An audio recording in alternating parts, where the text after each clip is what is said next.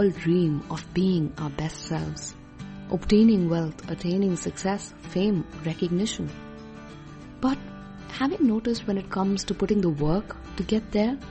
We do things we don't want to do. We do things we ourselves decided not to do. We do things we know are not right to do. And don't do things that are actually right for us. Change is hard.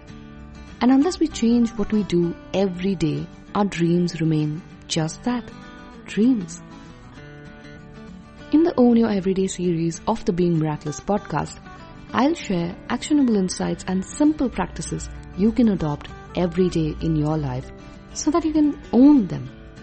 Mastery begins with conquering the self. And big successes are never really about the big things. Rather, as the saying goes, it's the small things when they are transformed that become luminous acts in themselves. Own Your Everyday is a series of episodes that help you become the best version of yourself as you succeed and make your dreams come true.